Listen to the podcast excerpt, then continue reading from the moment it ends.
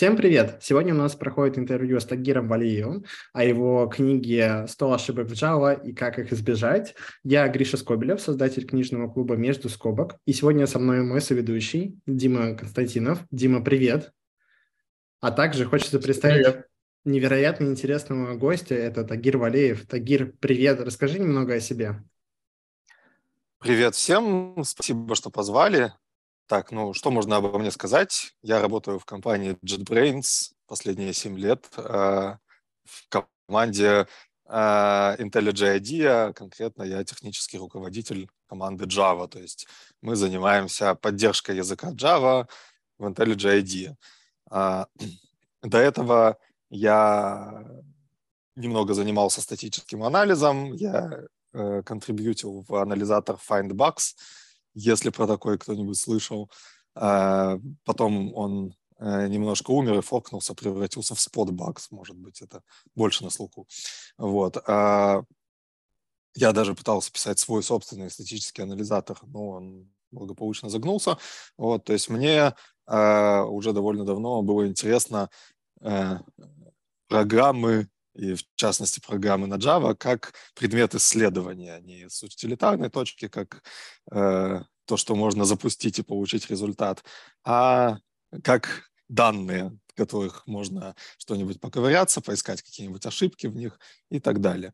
Вот. Но еще из интересного, э, у меня есть звание Java чемпиона. Э, я состою в экспертной группе проекта Amber.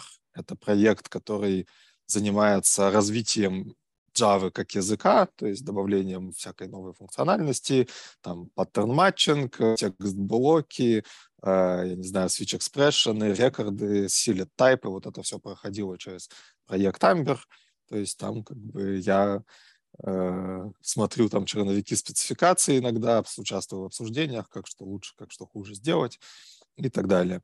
Вот. Когда-то я довольно много постил на Stack Overflow, набрал там какой-то рейтинг, э, и некоторые до сих пор смотрят, о, как ты все успеваешь, у тебя такой рейтинг на Stack Overflow, но я уже, наверное, лет пять туда не хожу, и он автоматически капает, когда люди обводят старые ответы.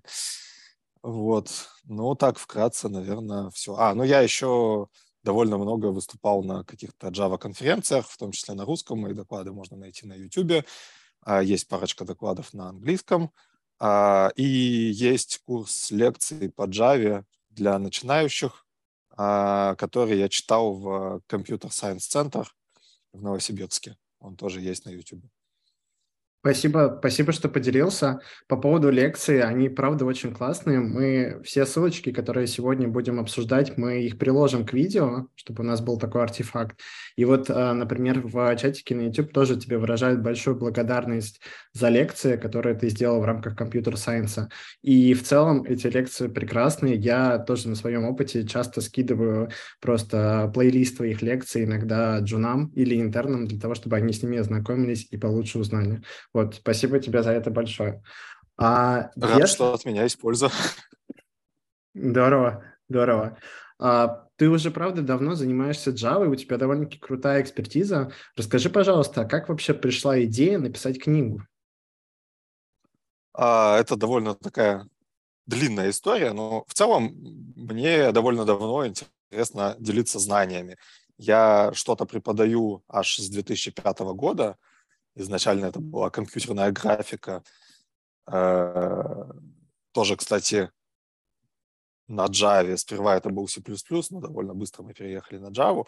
Вот, на той кафедре, с которой я выпустился, это Новосибирский государственный институт, э, университет, э, кафедра физико-технической информатики. Вот. Э, я там довольно долго преподавал, лекции в основном читал. Вот. То есть мне как бы нравится делиться своими знаниями. А, когда я начал выступать на Java-конференциях, это тоже был такой э, довольно драйвовый, приятный опыт, потому что аудитория очень мотивированная, всем интересно, люди задают всякие э, хорошие вопросы, на которые интересно отвечать. Вот. Ну и ты понимаешь, да, что то, что ты рассказываешь, это не зря людям нравится, они, соответственно, получают от этого какую-то пользу. Я писал довольно много статей на Хабре, и про Java, и не только. Вот, а, то есть какое-то вот желание делиться своими знаниями, оно у меня давно присутствует. Ну и как-то рано или поздно возникает мысль, что можно написать книгу, раз уж ты хочешь делиться знаниями, то надо написать книгу. То есть у меня на самом деле была именно мысль, надо написать книгу про что-нибудь. Вот. А уже потом я стал думать, а про что, собственно, я могу написать. Потому что книга это сложнее. А, то есть если ты пишешь статью, это может быть какая-то конкретная тема, которая там, ну, я не знаю, Э, несколько экранов текста ты можешь посвятить и забыть. Завтра ты можешь писать на другую тему. А в книге ты должен там, ну, хотя бы, я не знаю, 250-300 страниц посвятить какому-то одному предмету, и вот надо этот предмет придумать такой, чтобы я мог посвятить. Вот. Ну и тем более понятно, что по Java, если писать в области моей экспертизы, довольно много книг существует. Вот. Э, недавно у вас Виталий Багилевский рассказывал Э, что как раз по Haskell писать удобно, потому что книг мало и много незакрытых дыр, а по Java разве что только какие-то нахальные люди могут э, что-то написать. Вот. Ну вот я как раз такой нахальный, видимо, человек, потому что я все-таки придумал такую нишу. А в какой-то момент у меня была мысль написать э, продолжение. Вот есть такая известная книга э, Джошуа Блоха и Нила Гафтера э, Java Puzzlers написанная где-то в начале 2000-х, я точно не помню, но довольно давно, во времена еще, наверное, пятая Java, может быть, даже еще не вышла тогда. Вот. А, дело в том, что так получилось, что мы с ребятами на русских конференциях, в том числе там с Барухом Садогурским, с Женей Борисовым в разные годы, с Витей Гамовым делали доклады а, они сперва называли там Java 8 пазлеры, потом они назывались Java пазлеры с как бы Next Generation NG. Их можно найти тоже на YouTube, где даются всякие такие заковыристые кусочки Java кода и какой-нибудь вопрос про него, типа, что произойдет, если его там выполнить, будет ли там ошибка, если ошибка, то какая, вот, или там, как исправить этот кусок, он стал бы правильным. И там четыре варианта ответа, ну и, как правило, правильный ответ довольно неожиданный.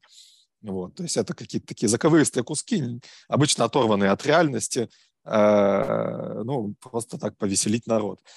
И, собственно, изначальная книжка, она была примерно в таком формате, вот, и я думал, может быть, написать как бы продолжение. Вот. Более того, я встречался лично с Нилом Гафтером в, на конференции JVMLS, по-моему, это был 18 год, вот, и я ему рассказал про эти доклады, вот, про собственно, то, что я вот эти пазлевые практически большую часть их сам придумал, вот, и он дал некоторое такое благословление, говорит, да, типа, будет классно, если ты напишешь там продолжение, вот, ну, ему, понятно, уже не до того, вот, но потом я стал как-то переосмысливать это и подумал, что лучше сделать какую-то а, более практически полезную книжку, то есть не, не, не такую веселенькую, а такую, чтобы она больше пользы приносила. Ну, а как бы, что я больше всего знаю? Я пишу статический анализатор для Java, я видел очень много разных багов, а, в том числе и в своем опыте, и в чужом коде, который мы э, нашим анализатором анализируем. Вот. Поэтому я, собственно, в багах, в ошибках некоторую экспертизу имею. Вот. Ну, я решил вот ее собрать и написать книгу про это. Круто, круто. Мне да, еще особенно понравилось. Связанный вопрос. Да, да, Дим. А, Тагир, как ты думаешь, вообще формат книги в современном мире насколько актуален? Просто я вот общаюсь, так сказать, с новым поколением разработчиков и все чаще слышу, что какие книги мы читаем статьи, Stack Overflow и хватит. А, вот как ты думаешь, э, насколько а, книга... Как ни странно, я... Насколько это полезный инструмент сейчас? Э, я лично с этим скорее согласен, потому что я тоже книги, ну, по крайней мере, по программированию, я их не читаю. То есть, э, как правило, э, ну, в тех областях, в которых я хочу разбираться, э, я стараюсь быть на переднем краю, и, естественно, я читаю иногда даже не статьи, а мейлинг-листы. То есть я не знаю, о будущем Java я узнаю еще до того, как это будущее наступает. Э, я вижу это на уровне идей. Там я не знаю, и еще до того, как они фактически реализованы. И потом, когда соответствующая версия Java, например, выйдет, ну, мне уже не очень надо читать книгу про это все, потому что я и так знаю, я, может быть, даже повлиял немного на этот дизайн. Вот. А если там по каким-то другим областям, ну вот э, кажется, что лучше, да, лучше прочитать какую-то статью, какую-то одну тему, быстренько подтянуть, чем э, закладываться на целую книгу. Но в то же время, по-моему, спрос на книги все еще есть, то есть э, довольно большое количество людей, может быть, меньше, чем раньше, но все-таки э, черпает знания из книг, то есть иногда хочется вот какую-то область э, как бы закрыть последовательно, целиком, э, если у тебя там в ней пробелы, просто вот закрыть все пробелы, в этом случае книга, скорее всего, поможет. Вот. Так что я думаю, у моей книги найдется читатель. Да, я думаю, как раз вот э, наличие структуры – это то, чем книга отличается от набора статей или просто советов в интернете, когда тебе дают некие согласованные э, представления о какой-то области. Что, да, я тоже думаю, что кни- книги пока еще рано списывать счетов. А вот если говорить про структуру, а, мне на самом деле очень понравилось, как Тагир выбрал вот эту идею а, я не знаю, смотрел ли ты, например, вот Effective Java Джоша Блоха, где он тоже э, все разделил на некие правила, которые очень удобно, когда ты, например, делаешь код-ревью, давать ссылку. Ты сделал точно таким же образом в структуре книги, что у тебя есть э, вот эти баги, и, условно говоря, на них можно ссылаться. Ты так задумывал? Ну, вообще не сильно. То есть э, в изначальном черновике я довольно долго писал книгу без издательства. То есть я просто писал ее как бы в стол, э, надеясь, что у меня будет какой-нибудь более-менее готовый черновик, и потом я уже э, пойду стучаться в какие-нибудь издательства. Э, и в черновике у меня были как бы вот только главы, примерно 10 штук, а внутри глав у меня даже не было там нумерации. Вот. Но я тоже задумывался над тем, да, может быть, типа, эта книга станет каким-то таким каноном там, и тогда будет удобно на какие-нибудь э, пункты из этой книги ссылаться по конкретным там номерам, я не знаю, подглав каких-нибудь. Вот. А потом, когда мы начали обсуждать это с издательством, мне э, предложили назвать ее вот именно э, 100 Java Mistakes. Изначально название у меня было рабочее Java Bug Patterns, то есть без всякой вот такой вот одной сотни. Вот. Дело в том, что у Маннинга вышла Э, до этого книжка 100 Go Mistakes. Вот. Она немного в другом формате, но некоторые переклички есть. И э, издательство говорит, что книжки выпускать сериями это с маркетинговой точки зрения хорошо, они от этого лучше продаются. Вот. Но я, соответственно, уступил мнению издательства, и тогда мне пришлось перенумеровать существующие ошибки. Их оказалось на самом деле довольно близко к сотне, вот, и Соответственно, там э, всегда есть как бы пространство для маневра, где-то можно разделить на две, где-то склеить в одну, так что э, добить его до сотни удалось. Вот. Я не знаю, хорошая эта идея или нет, потому что может оказаться, что там через некоторое время захочется сделать второе издание, добавить ошибок, и тогда нумерация поползет, и будет непонятно, как бы, на какую конкретно мы ссылаемся. Вот. Но вот пока так. Расскажи вот именно с организационной точки зрения, насколько это вообще сложный процесс для тебя? А, э, написание книги или взаимодействие с издательством? Ну, да, вот сразу? весь этот, да, все сразу, весь этот флоу. А. Ну, у меня вообще процесс несколько нестандартный, как мне уже многие люди говорили. То есть э, большинство людей, которые хотят написать книжку, они у них есть довольно грубая идея, там грубые какие-нибудь наметки, и они вот на этом этапе э, вступают в контакт с издательством. У меня в тот момент, когда я пошел по издательствам, уже был ну, как бы черновик от начала до конца. То есть он, конечно, требует еще очень много работы, но тем не менее черновик есть. Вот. И я его писал года два. А, то есть на самом деле такая довольно длительная работа. Ну, у меня не так много времени на написание книги, и как бы много происходило других событий в жизни, там, в том числе переезд, например. То есть где-то в прошлом году, там, с февраля по май я ни строчки не написал, потому что были другие дела. Вот. А, и э, э, я не знал, я как бы первый раз у меня был такой опыт, я, соответственно, не знал вообще, получится у меня что-то или нет, смогу ли я достаточное количество материала собрать, вот, потому что тоже, как бы, когда у тебя есть задумка о книге, и ты понимаешь, что так, я вот про вот это, про вот это, про вот это напишу, ты написал про вот это все, и у тебя получилось там 80 страниц. Вот, и ты начинаешь думать так, а надо бы что-то еще написать. Вот, тут уже сложности, потому что надо искать материал, придумывать примеры и так далее. Вот, но, соответственно, у меня все-таки все дошло до более-менее нормального драфта, и тогда я пошел уже по издательствам. А, сперва я пошел в Рейли, прислал им пропозал, у них там есть такая довольно длинная развесистая форма, где нужно рассказать а, про свою книгу а, прям очень подробно. То есть как вы видите читателя этой книги, как вы видите рынок этой технологии. Вот, я там прям проводил какие-то графики, вот типа популярность Java, там э, по оценкам таких-то маркетинговых исследований Java разработчиков в мире столько-то.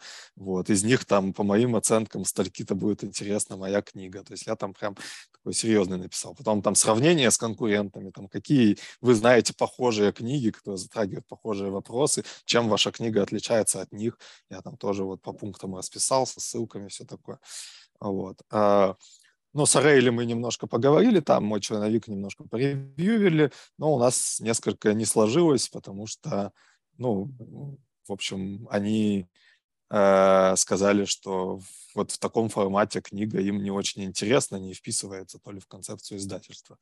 Вот. А они предложили там или кардинально ее переделать, или, соответственно, а, ну, извините. Вот. Это на самом деле был довольно э, сильный удар, так сказать, для меня, потому что э, я довольно много ну, вложил в книгу и вот в эту коммуникацию, и как бы когда ты получаешь отказ из издательства, ну, это немножко так э, бьет, скажем так. Вот. Ну, потом там через пару недель примерно я оправился, и пошел дальше, пошел в майнинг. Ну, я решил, что как бы, ладно, всегда остаются варианты типа в пакт, который издает просто все. Но я не хотел в пакт, потому что мне кажется, что это такое издательство, э, э, скажем, не очень заботящееся о своей репутации. То есть хотелось все-таки что-то поприличней. Вот. И в крайнем случае всегда есть Leanpub, который можно выложить как бы без всяких вопросов. Вот. Э, но я пошел в Manning, потом думал там в Addison-Wesley податься. А, но с Manning'ом пошел разговор гораздо лучше. А, там четыре ревьювера посмотрели первые, по-моему, три главы моего черновика. Вот. Ну и все ревью были положительные, то есть никто не сказал, что ну, это фуфло, это нельзя печатать. А вот. Э, были сдержанно положительные. Одно было прям такое писк от восторга, а эта книжка прям станет классикой, это вообще супер-пупер. Вот. После этого мы заключили контракт, и я говорю, ну, как бы у меня полный черновик, они сказали, да, это немножко нам как бы стандартный процесс рушит, потому что обычно человек пишет вот э, в процессе. Соответственно, я им прислал полный черновик, и они его э, отослали еще семи ревьюверам уже после того, как контракт заключен. Вот. Ну и тоже как бы все ревью были положительные, некоторые как бы сдержанные, некоторые получше, но никто не сказал, что книжка там совсем плоха. Вот. Э, но это уже было больше как бы из соображений, как ее улучшить, как его лучше позиционировать, потому что мы уже все-таки имели какой-то контракт, какое-то видение. Вот. Ну и после этого пошло взаимодействие с э, редактором. Основной редактор – это development editor, э, с которым у нас непосредственный разговор. То есть я переделываю по одной главе своего черновика в шаблон майнинга. Э, соответственно, в процессе всегда дописываю. У меня такая как бы, беда, что я, когда делаю когда перечитываю свою книгу, мне все время хочется что-нибудь дописать. Вот. Поэтому каждый раз, когда я прохожу по тексту, э, текст меняется. Вот. А потом я отдаю, соответственно, редактору, и у нас есть некоторый там пинг-понг правок. вот, и после этого она уходит в команду, которая вот занимается МЯП, ранним доступом, и вот на данный момент четыре первых главы в раннем доступе уже опубликованы, возможно, довольно скоро будет пятая. Круто, круто. Твой пример очень вдохновляет. Ты большой молодец, что не сдался, и теперь мы можем увидеть такую классную книжку. Дим, тебе слово. Да, у меня пара маленьких вопросов. Первый вопрос. Ты немножко рассказал, но про акценты скорее. А, ты видишь какие-то параллели между процессом разработки и написанием книги? То есть оно чем-то похоже или это вообще кардинально другой опыт, и ты не видишь никакой взаимосвязи? То есть помогал ли тебе опыт разработки писать книгу? И как, может, как-то ты планировал эти задачи или писалось, как писалось? Может, ты саб таски себе в жире заводил написать главу или еще а. что-то? Э, я не думаю, что это связанный процесс, а, ну, разве что с одной точки зрения э, вот насколько я вижу и общался с другими людьми, и вообще смотрю на процесс издательства, почему-то все предполагают, что книжки пишутся типа от начала до конца. Там сперва человек пишет первую главу, потом в третью, потом, потом вторую, потом третью и так далее. Вот. Со мной это не работает. И, кстати, вот когда я делаю там доклады на какие-нибудь конференции, это тоже не работает. Вот. Я пишу книгу всю сразу. Э, то есть я пишу ее из середины. Мне пришла в голову какая-то мысль, я написал про это а, там какую-то секцию. Эта секция может в итоге там оказаться там на 200 странице этой книги. Вот. Потом написал какую-то другую секцию, она там окажется на 80 странице в конечном итоге. Вот. И у меня вот такой вот получается небольшой пазл из кусочков, которые я точно знаю, что я про них хочу рассказать. И потом я начинаю этот пазл как бы склеивать. То есть вот смотрю, что вот эти два кусочка, они примерно про одно и то же, я их рядом помещу. Ну, вот. Там вот этот с этим как-то связан, и я там вставлю какую-то перебивку. Там вот мы от этого плавно перейдем к тому. И потихонечку меня вот книга выстраивается. То есть это, наверное, похоже на такую agile разработку, когда ты делаешь сперва э, э, типа minimal viable product, то есть у тебя как бы есть весь продукт, но он такой как бы, плохо работающий. Вот. И потом уже ты как бы детали везде причесываешь, дополняешь, улучшаешь какие-то частные случаи, разрабатываешь. Вот. То есть у меня э, процесс примерно такой. Это была одна из причин, почему я подумал, что мне будет сложно сразу работать с издательством, потому что они будут требовать к некоторому дедлайну, чтобы была готова первая глава. Mm-hmm. Я первую главу написал почти там ну, ближе к концу, потому что первая глава это все-таки какое-то такое вступление, и она как-то без остального текста книжки не очень понятно, про что там писать. Вот. Поэтому э, я не знаю, как люди пишут книжки последовательно, но вот у меня такой подход. Мне чем-то это напомнило процесс э, съемки фильмов. Э, там примерно та же история, что снимается совершенно разные эпизоды разное время, а потом соединяет уже в нужную последовательность. Вот, а второй вопрос. Э, а в чем ты пишешь э, книгу? В Intel а, э, ну, как, наверное, в современном мире стыдно признаться, но я пишу в Microsoft Word. Вот, с самого начала. Ну, во-первых, э, я Word пользуюсь с университетских времен. Я еще начинал с Word 7, вот, э, и он по функциональности-то не сильно изменился. Вот, то есть принципы все те же самые. Я его неплохо знаю, знаю там его какие-то баги, умею с ними бороться. Вот. Э, какой-нибудь лаптех я так и не смог освоить в своей жизни. Пытался пару раз, но у меня не было достаточного мотивирующего фактора для этого. Там, я свою диссертацию КФМН писал в Варде. То есть, в принципе, у меня есть опыт создания больших текстов ну и издательство, для них Word, в принципе, довольно комфортный формат. У них есть шаблоны в Word, вот, э, они там все это в режиме рецензирования работают. То есть сейчас они, как я понимаю, пытаются современниться, то есть они работают и с людьми, которые в Аскидоке пишут, и которые там в Google Доках пишут. Но Word для них традиционно хороший вариант, и меня это вполне устраивает. Понятно, спасибо. Круто, круто. А, расскажи, есть ли какие-то трудности, с которыми ты сталкиваешься именно как автор? Mm, э, ну, трудности для автора это, собственно, написать книгу, придумать контент. То есть э, большие проблемы бывают, когда ты, например, примерно знаешь что-то, ты э, придумал, вот, ну, типа, знаешь, вот такая бага, она есть, она бывает, вот. Но тебе кажется, вот если ты просто про это напишешь, тебе не поверят. Можно придумать синтетический пример с этой багой, но может оказаться, что тебя тоже не поверят. Надо бы найти реальный пример из реального кода. А это вот так вот с налету сделать сложно, потому что, ну, как бы, если такая бага была в твоем проекте, ну, скорее всего, она исправлена. Найти ее в истории комитов, это может быть нереально. Вот. Может быть, она есть в каких-то проектах на гитхабе, Э, но поиск по GitHub, он такой, имеет некоторые вопросы. То есть э, найти э, инстанс определенного бага, который ты представляешь, как он должен выглядеть, определенный там э, шаблон кода, э, стандартным поиском по GitHub, ну, довольно нетривиально сделать.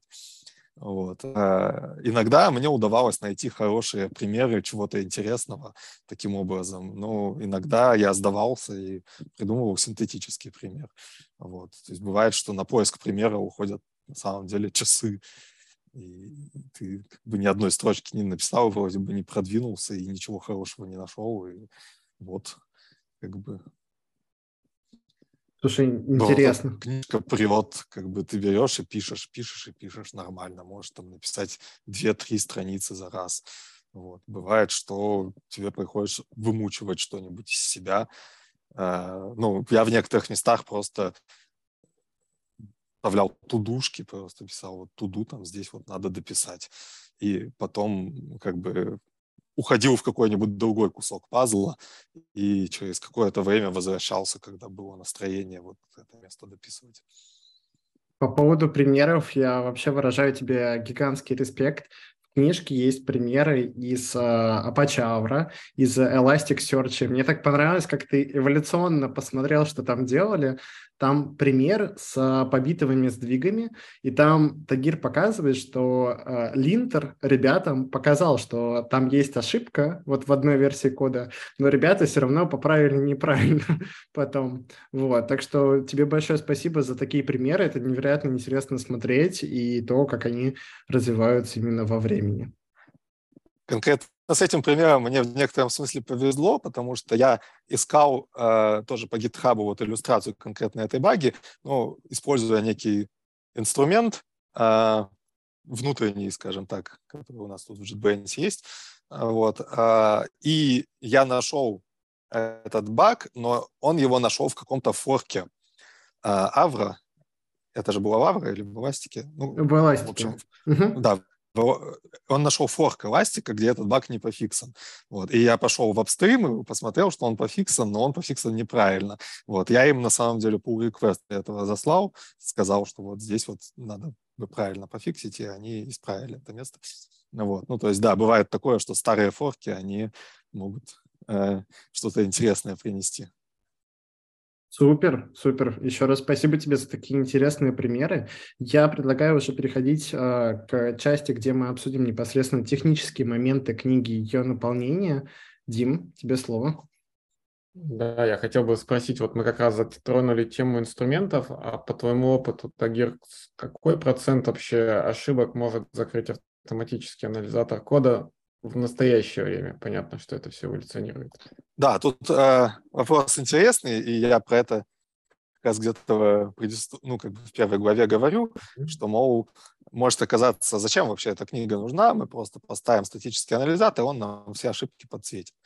Вот. Но э, да, это на самом деле одна из целей книг, чтобы люди поставили себе статический анализатор, если, которые, если люди им до сих пор еще не пользуются по какой-то причине, желательно поставили э, хороший, ну, потому что не в каждой IDE вот из коробки, то есть э, IntelliJ повезло, как бы вы ставите IntelliJ, у вас из коробки хороший статический анализатор.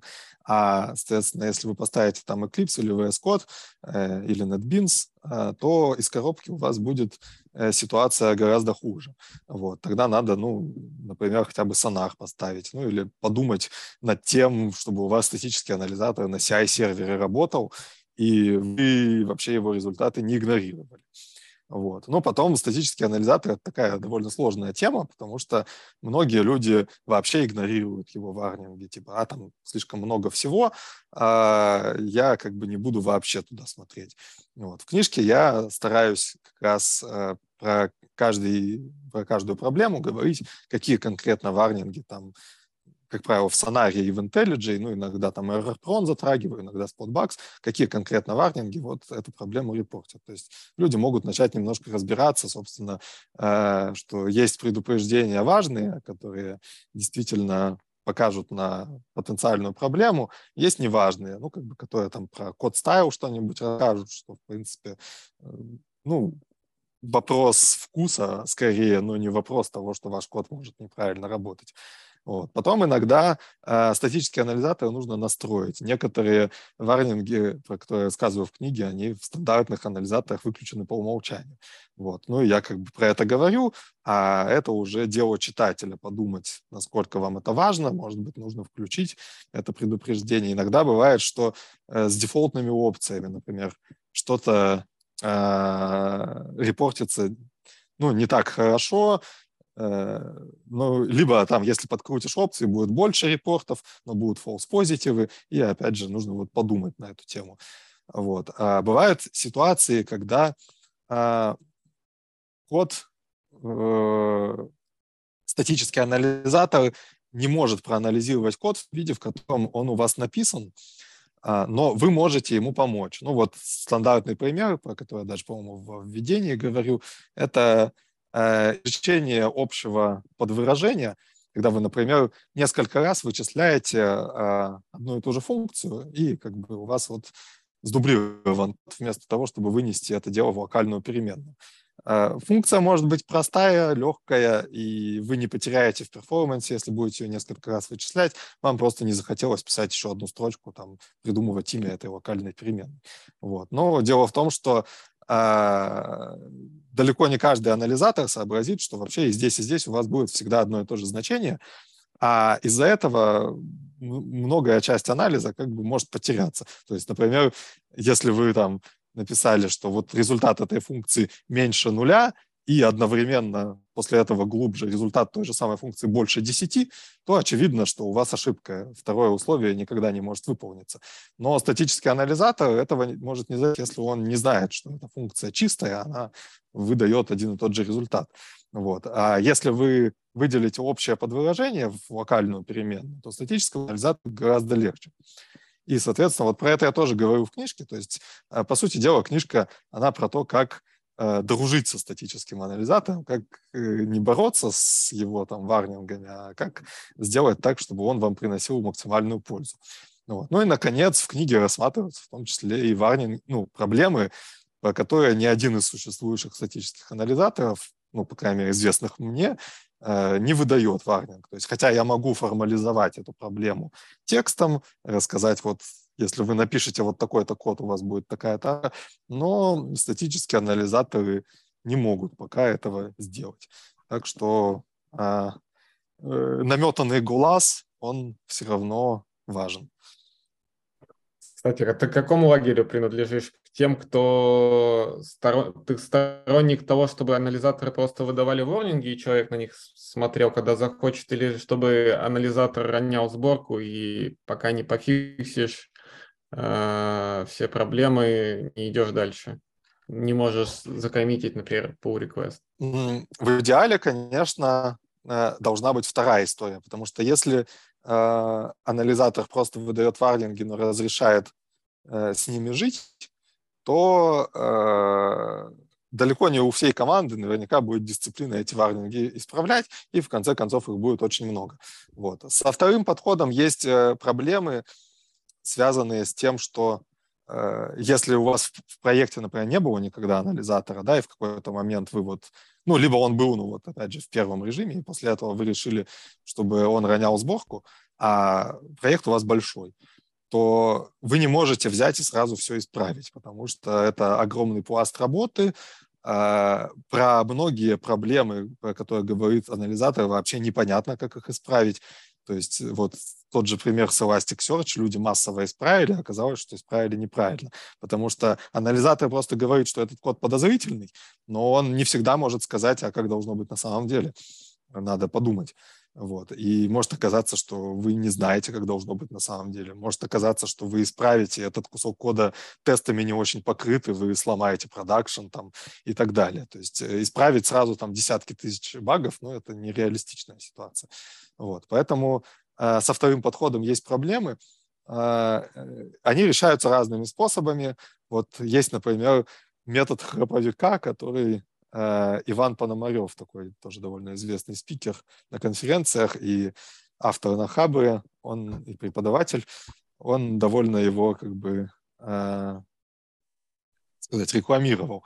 Э, то есть идея в том, что вы на CI запускаете статический анализатор, но в каждой следующей сборке должно быть не больше варнингов, чем в предыдущей.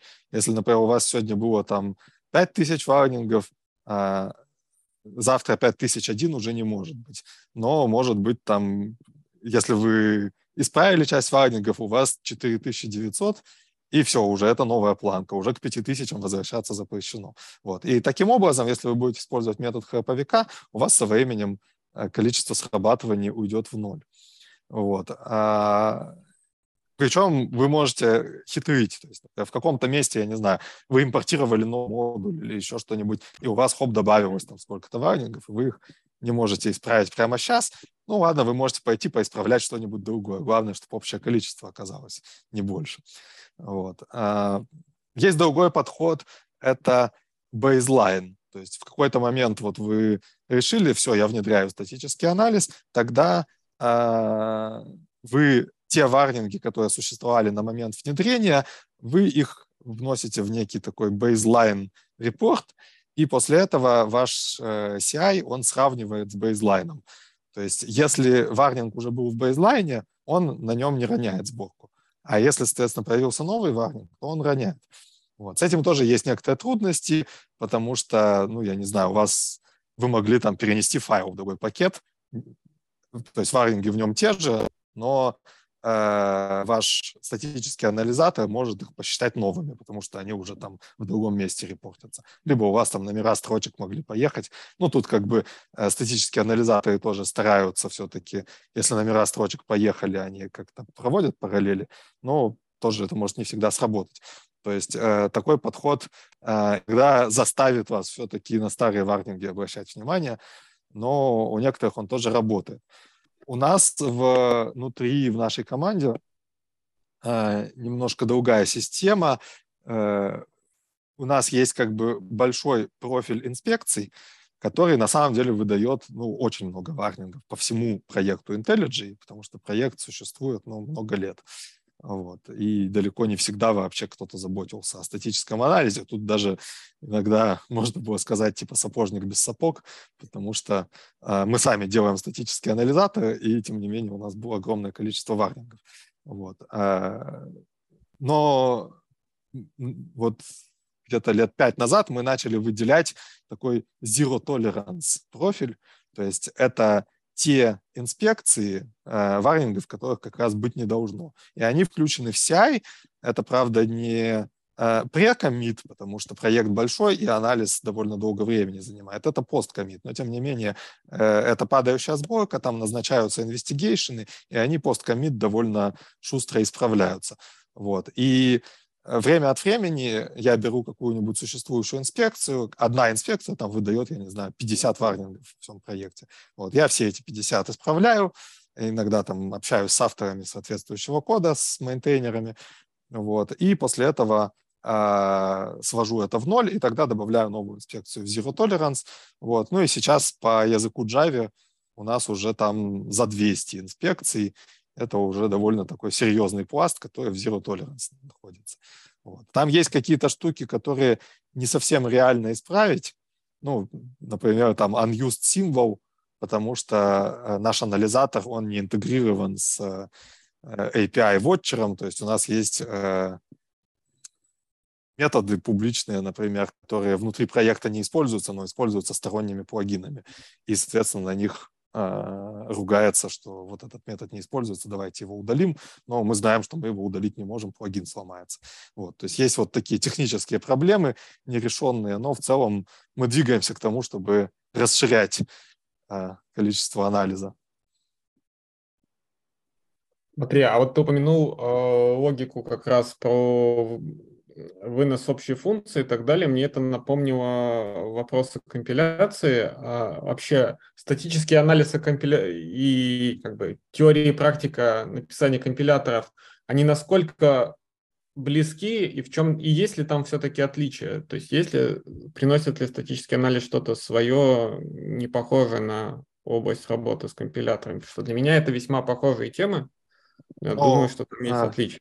Темы действительно похожие. То есть фактически э, статический анализатор, э, статическому анализатору необходим довольно серьезный кусок компилятора. Ну, в среде разработки даже без встроенного статического анализа вам все равно нужно уметь э, фактически компилировать, кроме генерации байткода. То есть вы должны уметь э, разрешать все ссылки, выводить все типы, ну, естественно, там синтаксический разбор делать, вот, и там разрешение ссылок и вывод типов – это такие наиболее сложные части Java компилятора, вот, ну, плюс вы должны уметь репортить все стандартные ошибки, прям именно ошибки, а не которые приведут к э, тому, что ваша программа не скомпилируется. То есть, по сути дела, у нас э, сдублирована вся работа Java-C компилятора, но это реализовано по-своему, потому что мы должны все это еще и инкрементально делать, когда оно э, прям в редакторе меняется.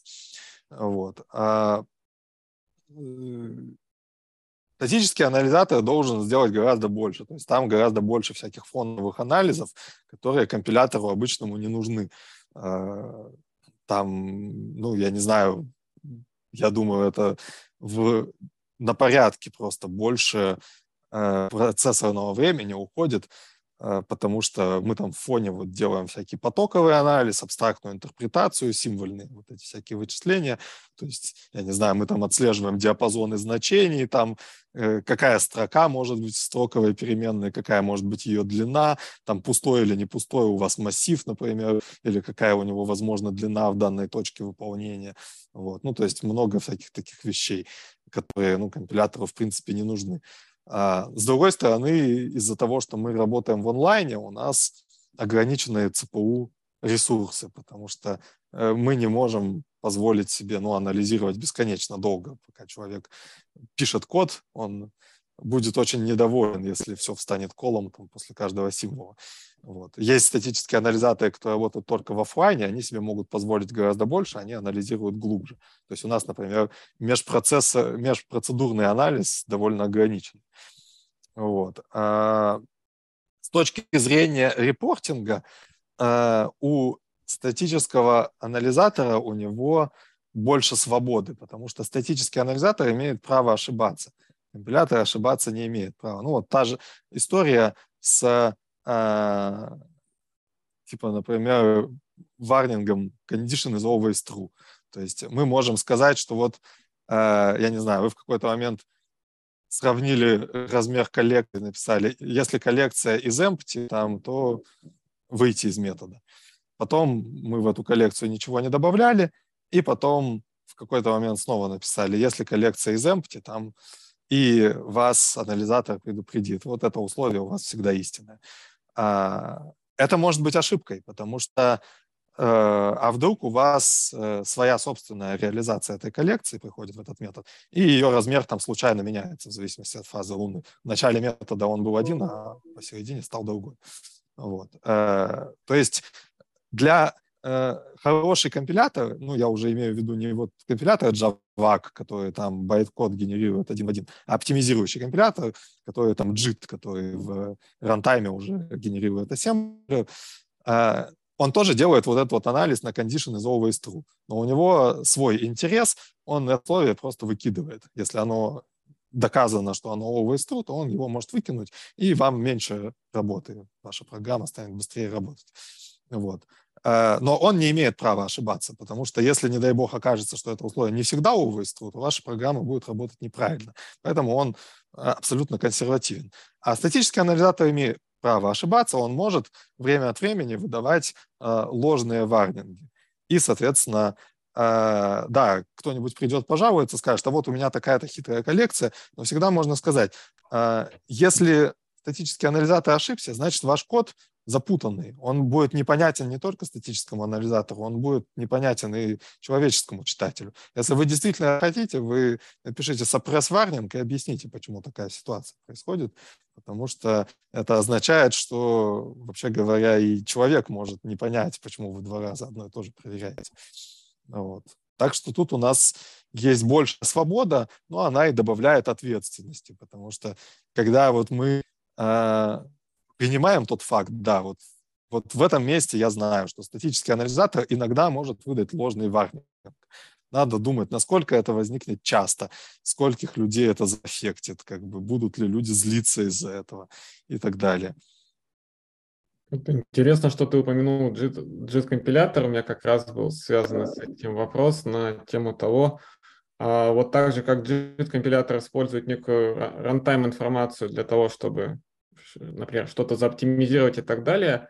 А есть вообще такое направление в анализе, э, ну, уже не совсем статическом, чтобы можно было использовать runtime информацию, чтобы повысить качество этого анализа или еще что-то, вот, дополнительные какие-то проверки внести? Это, кстати, интересная штука, и у нас даже в одном месте она реализована, это была там моя идея, моя реализация. То есть у нас действительно есть вот этот вот большой анализ, а, который мы называем data flow анализ, когда вы а, делаете абстрактную интерпретацию вашей программы, но в тех, а, используя те знания, которые вы можете прямо из нее извлечь. То есть, я не знаю, в метод приходит целое число, вы ничего про него не знаете, просто это целое число. Но если потом написано if там x больше нуля, то внутри этой ветки вы знаете, ага, x больше нуля, соответственно, у него значение все еще не конкретное, но это от единицы до max value. Вот. Потом может оказаться, что это значение еще как-то сузится, и после этого вы что-то интересное про это значение узнаете и сможете зарепортить. Вот. И я сделал такую прикольную штуку, что если вы в дебагере на брейкпоинте стоите или по шагам вашу программу выполняете, вы знаете конкретные значения всех переменных. Э, вот в данный момент как они вот в данный момент существуют. И давайте мы возьмем вот этот вот наш абстрактный интерпретатор, но инициализируем его вот этими конкретными значениями, которые нам известны. И дальше его пустим в будущее, как бы от текущей строчки программы. Вот. Э, эта штука действительно работает, и она э, иногда выдает такие хинты, вот дальше, ниже по ходу, типа там равно true, равно false, или в очень редких случаях, если вам повезло, такое в квадратных скобочках null pointer exception.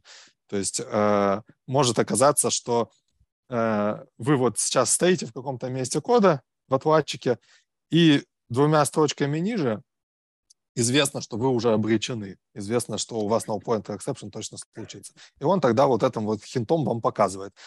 Когда это случается, это прям очень классно, потому что э, если вы этого не заметите и просто по, там F8 понажимаете, понажимаете, exception случился, вы там в какой-нибудь final блок 10 фреймами выше выпали и вообще не поняли, что произошло, вам придется заново дебажить. А тут вот он вас перед тем, как это случилось, предупредит, ага, вы не избежите исключения, лучше вот сейчас подумайте, что-то у вас уже не пошло в программе. Вот. Так что такое направление, оно интересное, склеить динамическое состояние со статическим mm-hmm. анализом. Ну, вот у нас некий успех в этой области есть. Mm-hmm. Интересно. Так, и э, вот мы немного говорили в начале про то, что есть анализ, который способен сделать компьютер какой-то кусок анализа только человек может понять, посмотрев на код, э, осмыслить его. Вот сейчас на слуху такая, э, сейчас на слуху такая вещь, как э, GPT. Э, я, я думаю, последние несколько месяцев вообще куда только не, не пытаются применить. Я помню, ты некоторое время делал, некоторое время назад доклад уже про заменят ли роботы программиста.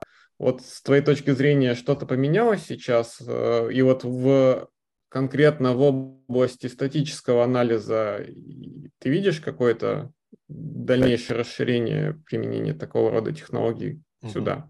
Да, это очень правильный и хороший вопрос, от которого, конечно, никуда не убежишь. Я делал действительно этот доклад «Заменят ли роботы программистов?», и он вышел буквально за несколько месяцев до того, как Copilot появился.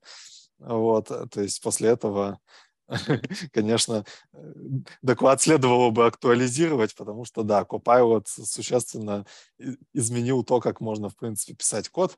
Вот. А, а сейчас, да, сейчас э, чат ГПТ люди активно используют не только для генерации кода, но и для поиска ошибок в существующем коде. Вот. Ну и он, понятно, он обучен на огромном корпусе существующего кода, то есть он видел много ошибок. И про какие-то какие ошибки он действительно может довольно легко э, зарепортить.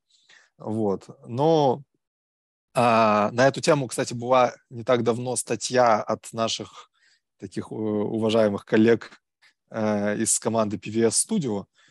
Они прям э, брали какие-то куски, я не помню на каком языке, наверное, на плюсах, и скармливали их своему анализатору и чату ГПТ, и потом, соответственно, э, смотрели, кто что скажет про этот кусок кода, насколько выводы чата валидные, можно потом я найду эту статью, и можно будет в ссылочке, наверное, добавить.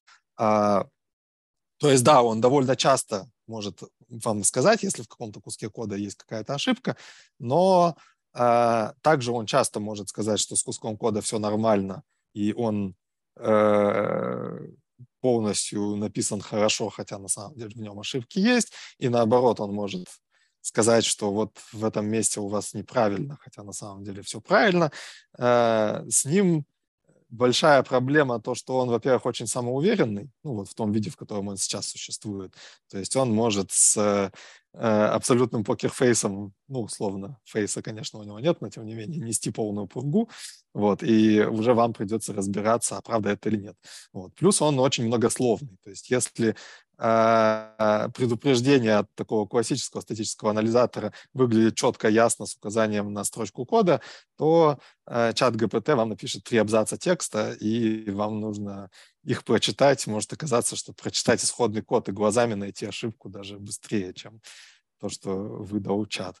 Вот. А, он находит, естественно, не все классы ошибок, ну и как бы а, вся эта тема «давайте решать все проблемы чатом ГПТ», она, мне кажется, немножко такой ну, нездоровой. То есть есть вещи, которые укладываются в конкретный скрипт, в конкретную последовательность условий, там, ифов и так далее. Вот если у вас то-то в коде написано, то-то, сё-то, то-то, сё-то, то э, вы должны сделать такой-то вывод, подсветить такую-то ошибку. Это не только к чату ГПТ относится, это относится вообще к программированию, потому что тоже есть подход. Давайте мы на все задачи накинем там ML, накинем нейросети, и они нам все напишут правильно.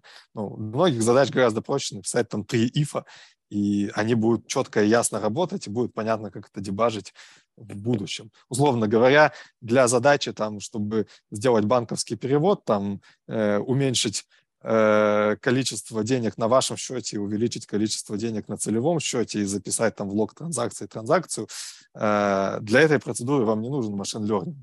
Эта процедура там уже решена. Вот, это просто последовательность тифов. А если вы туда накинете машин learning, он э, может неожиданно перевести деньги, если у вас не хватало. Ну, потому что такая, такой артефакт обучения был. Вот, и тогда сидите, разбирайтесь с этим. То есть сейчас идет некоторый хайп, вот, и некоторые э, разновидности проблем наверняка э, вот системы машинного обучения, они будут находить гораздо лучше, чем э, классические анализаторы, но э, далеко не все. Вот мой, мое предсказание, что как раз те вещи, которые более человеческие, те ошибки, которые более человеческие, возможно, э, чат ГПТ будет удачнее находить. Одна из таких человеческих штук, которая вот в IntelliJ очень плохо работает, это ошибочная передача параметров в функцию. То есть представьте, что у вас есть функция, в которой там три интовых параметра и вы в точке вызова случайно их не в том порядке написали, то есть у вас все компилируется, но работает неправильно. А, у нас есть некоторая инспекция, она довольно редко что-то ловит и иногда выдает, э, наоборот, неправильные варнинги. Вот. Ну, откровенно плохо эта часть работает. И мне кажется, вот в таких местах искусственный интеллект может звездить, потому что он посмотрел там имена переменных здесь, посмотрел имена переменных там, даже если они названы не одинаково, но там какие-то синонимы, они у него в нейросетке промачатся, и он скажет, ага, вот вы тут что-то переставили не так, как надо. Так что есть области применения, но я не скажу, что он прям полностью заменит эту отрасль. Плюсую. Мы совсем недавно тоже в книжном клубе разбирали чат GPD, и он на самом деле очень похож на интерна или какого-то джуна, который очень часто ошибается, и ты ему сам тыкаешь такой, вот, unused переменную ты в коде прописал, давай что-то с ней делать. Вот. Это такой Мне недавно лайфхак. попадалась картинка, что когда классический процесс разработки, два часа пишешь код, четыре часа дебажишь. Процесс разработки с помощью вот этих чатов. За 5 минут он тебе генерит код, а потом ты 24 часа его дебажишь, чтобы понять, правильно ли он работает, что вообще там написано. Да, да, согласен. А у меня, наверное, остался такой последний вопрос. Он такой более-менее глобальный. А, когда скинули ссылку на твою книжку в наш чатик, а, ребята в шутку пошутили, что книжка, наверное, состоит из одной страницы, используйте скала. Ну или там подставьте любой другой язык программирования. Как ты думаешь, какое вообще сейчас будущее у Java и что вообще с Java будет? А, да, я вот, я вот на самом деле тут не согласен насчет использовать скала. Ну, во-первых, а, программирование, оно вообще довольно инертная штука. А, то есть даже если, я не знаю, все э, новые проекты резко перестанут использовать Java, вот решили все, там ни одного нового проекта на Java, есть огромное количество кода, который будет работать в, после, ну, там, в последующие еще 20, 30, 40 лет, то есть э, известно, что до сих пор во многих там европейских, американских банках есть код на Каболе, и вообще говоря, разработка на Каболе, она актуальна до сих пор. Я вот в 2018 году был на таком статик-анализе симпозиум, и там, э, в Германии, и на этом симпозиуме был доклад «Статический анализатор для Кабола». То есть это актуальная тема. Вот. И у нас, по-моему, даже существует плагин к IntelliJ, где можно это ну, какая-то минимальная поддержка Кабола в, в IntelliJ. Вот. А, так что а, Java, ну, точно там смерть не грозит там в ближайшие 10 лет совершенно точно, может быть, в ближайшие 20 тоже. Вот. Ну, непонятно. Э, разве что тот же самый там искусственный интеллект убьет программирование в целом и Java в том числе. Вот. Это скорее случится, чем какой-то другой язык перебьет. Вот. Потом Java, она последние годы стала довольно бодренько развиваться. Вот, я так... Э, у, у меня был такой батл Java против Kotlin в Иннополисе в конце прошлого года. И я там как раз топил за то, что вот если посмотреть по последним апдейтам, то Java развивается интенсивнее, чем Kotlin. Э, потому что э, как бы, да, изначально был какой-то вот э, новый язык создается, но потом уже возникают все те же проблемы, что нужна совместимость, нужна стабильность, и скорость развития, она в любом случае замедляется. А Java сейчас, она так топает вперед довольно уверенно. Вот. А, и важный момент, то, что для Java существующий тулинг гораздо лучше.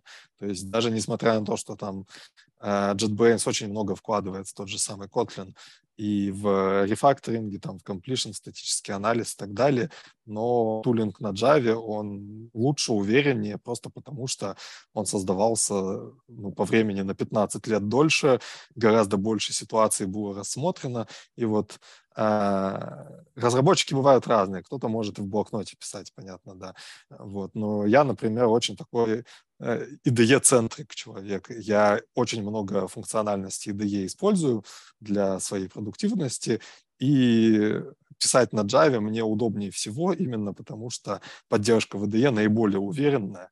То есть я не думаю, что существует в мире хоть один еще язык, который настолько хорошо поддержан в какой бы то ни было IDE. А у скалы поддержка сильно хуже, в том числе потому, что язык гораздо сложнее по своей сути. Там гораздо сложнее вывод типов, гораздо сложнее вообще, в принципе, спецификация языка.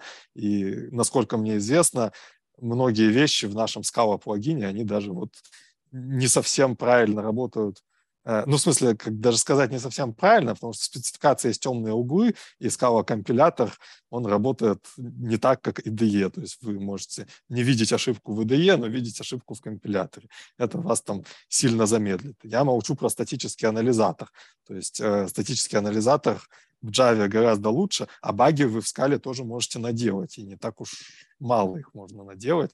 То есть вот этот вот подход, что типа, мол, в функциональных языках компилируется, значит, работает, ну, я в это не верю. Вот. Поэтому я считаю, что если у языка сильный тулинг, то это его э, очень, очень здорово говорит в пользу этого языка, даже если сам язык, ну, может восприниматься не таким крутым, не таким там современным, э, но благодаря тулингу вы можете чувствовать себя гораздо увереннее. Спасибо, спасибо тебе большое за ответ. А, я предлагаю уже на этом наше обсуждение заканчивать. По старой традиции я предлагаю сделать общая фотография с а, автором книги и обложкой книги. Обложку можете найти э, в нашем канале. Вот.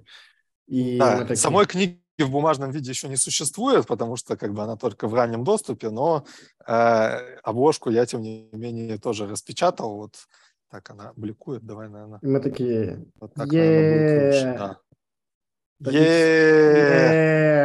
Статический анализатор сделает наш код лучше. Все, сделал. Спасибо большое. Тагир, хочется тебе сказать большое спасибо за интервью. Было невероятно интересно. Хочется пожелать тебе творческих успехов и очень ждем, не дождемся, когда выйдет полностью книжка. Может, у тебя есть какое-нибудь напутствие для наших зрителей? А, э, программируйте с удовольствием.